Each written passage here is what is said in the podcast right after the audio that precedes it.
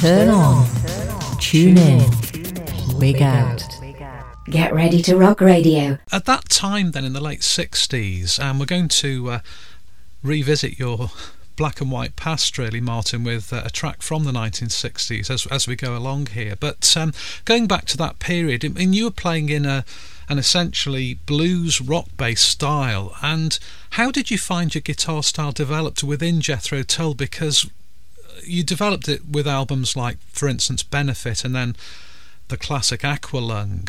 But was this a natural progression at the time? It became less bluesy, perhaps a bit more what we might call, um, you know, mainstream rock. But you've always been um, a trailblazer for progressive rock guitar. I mean, w- was this a natural progression for you, really, or were you responding to, you know, the members in the band, the, the time, you know, the the uh, the musical times, that type of thing? Well, well, I never had an agenda musically, and, and, and in the in the blues boom, where everybody was sitting down learning uh, Albert King, Freddie King, and BB King licks, I, I never wanted to do it because I just thought all these people were sort of a, a cheap imitation, and it was all rather pointless. So, and, and I, I didn't like the blues that much either. Uh, I mean, I did a, a, little bit. Um, so, so I, I just had my own style, but my the things I listened to were quite diverse. You know, R&B, soul, uh, classical, rock, everything and anything. But but but I didn't focus on any one style of music. And and as a band, I think we, we, we're we're pretty well all the same. You know, we, we're fairly naive musically, as I think all bands in the late '60s were, whether they admitted it or not. So we're we're just young bunch of young kids learning how to play and, and how learning how to develop our musicality, uh, techniques, just becoming musicians. And, and we were learning this all in parallel, so that the, the four or five members of Jethro Tull were we were writing bits of music. Ian was writing songs. We were sitting down, arranging them and recording them, and all the time developing as musicians and so obviously we all sort of went in the same direction as a band, but we, we were just sort of feeling our way, and uh, so there was no, there wasn't an agenda like this year we're going to play uh, a more bluesy album, but then the next one's going to be you know a bit more rock and roll. It it just sort of went wherever it was going to take us. A really a reflection of the sum of the the band's parts, I suppose. It wasn't just. Um, one person perhaps, um, although Ian Anderson's been a leading light since that period. And I think at the time you were moving away. I think that was one of the reasons perhaps you were recruited was that, um, you know, Ian wanted to go in a more, a less bluesy direction, let's, let's say. Yeah, uh, he, he, yeah, he, he did. I mean, I wasn't aware of it, but, but, but, but that, that was, that was part the reason although he, when uh, guitar players were auditioning for Jethro Tull for Mick Abrahams' job, there were a lot of blues guitar players that Ian considered.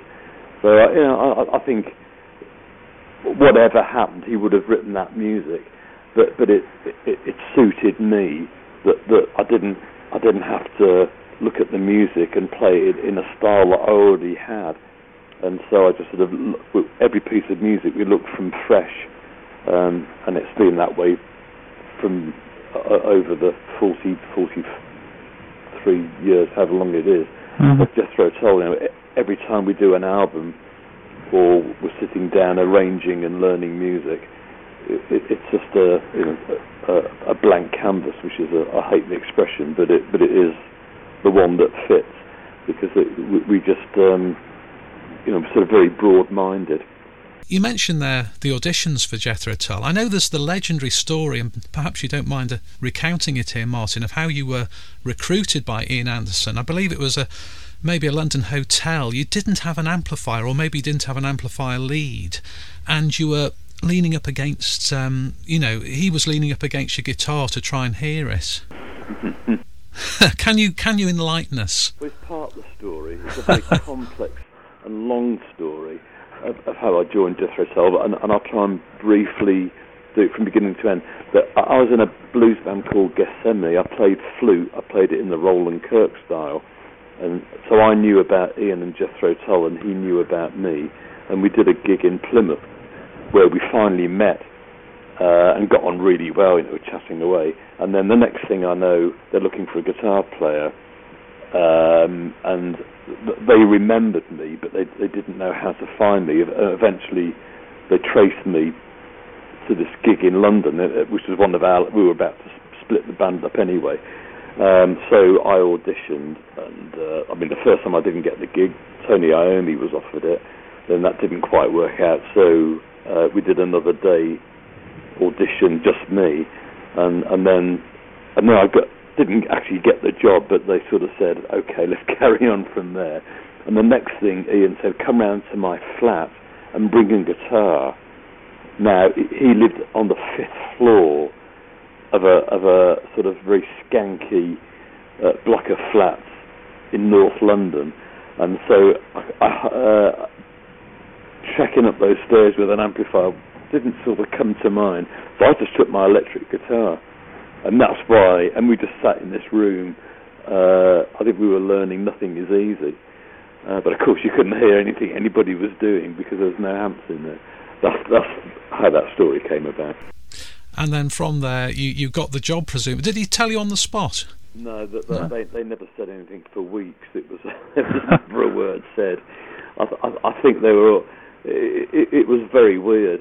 Uh, in fact, they didn't talk to me very much, and I, I think in the back of their minds that they were so used to having Mick Abrahams around, uh, they probably weren't that 100% sure about me. But I know they weren't. And uh, it, it was a difficult period because we were doing gigs in England where, where the last time they'd seen the band, it was a blues band, and then suddenly he was Jethro Tull again, but he wasn't a blues guitar player, and they were doing these weird songs which eventually would become stand up, and and a lot of them didn't like it. You know, that, that they they sort of going, what's going on? What what happened to the old blues band that we loved? So it, it was difficult for everybody, uh, and and there was just a sort of a, a period where we had to make sure that, that they were accepting what we were doing, and, and, and they did. And, and, and, then it sort of moved on into a more formal area of, yes, now maybe you are part of Jethro Tull. I think they, they left their options open for quite a long time. I mean, was there any period in the band's history, you know, from the 70s through to the, the end of the 90s, when you might have called it a bit more tricky in terms of the band's development. Um, we had we've already mentioned that early '90s, maybe even slightly before that, Ian Anderson was finding it more difficult with his vocals. So I suppose you could say, from a sort of band point of view, um, things were a bit more uh, difficult as you went forward. But um, in terms of the music business, has there been any time really, Martin, over that period that you've not struggled, but um, you'd say it was perhaps a dip in the, the band's fortunes?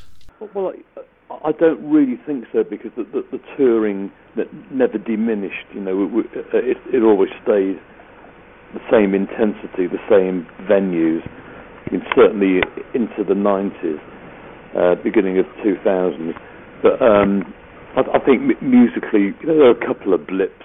You know, Passion Play wasn't received as well as I think he deserved to be and uh, I, you know people you go in and out of favour. Uh, one day everybody loves you, the next day it's fashionable to hate you. It's uh, but these are just sort of blips, and and really the, the majority of the fan base uh, just kept on going through all these ups and downs.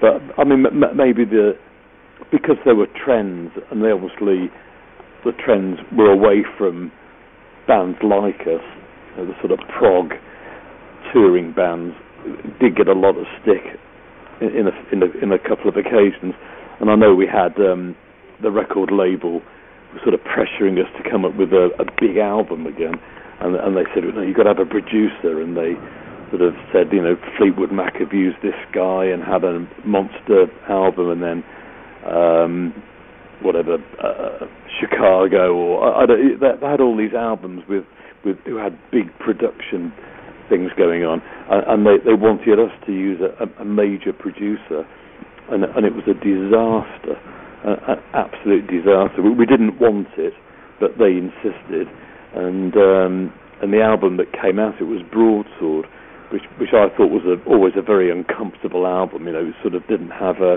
a focus or a direction, uh, and it was it was murder to make it. We went through so many studios and producers, uh, and, and in the end, all we wanted was somebody who was nice, who sat in the control room and said, "Okay, guys, we're going to have a cup of tea now. Uh, hey, let's stop for lunch."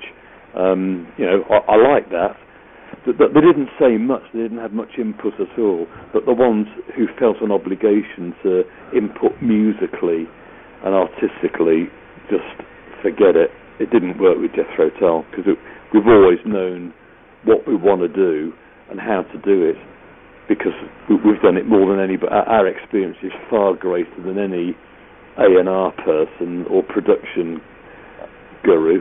Uh-huh there's a, a, sort of an irony here because you, you grew up, um, as far as the band was concerned, in, in, in times of uh, great budgets, you know, record label, but that leads to pressure, like you say, for albums. And then more recently, bands have been able to wrestle back the control, haven't they, really? And probably for the last decade, Jethro Tull have very much done your own thing as you wanted to do, really, without that interference, you know.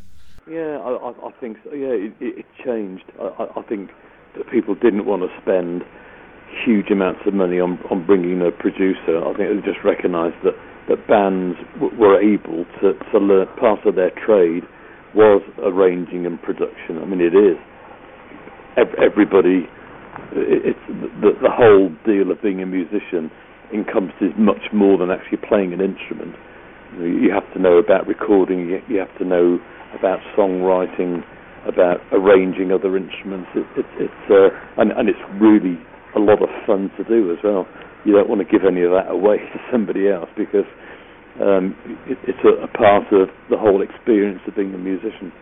Yeah, and we should say also that Tull really bucked the trends. I mean, you, you kept uh, abreast of musical trends. And late 80s, of course, you uh, received that award for the, the best hard rock heavy metal performance for Crest of a Knave, which was maybe a surprise to a lot of people, but nevertheless, it showed that you were still relevant.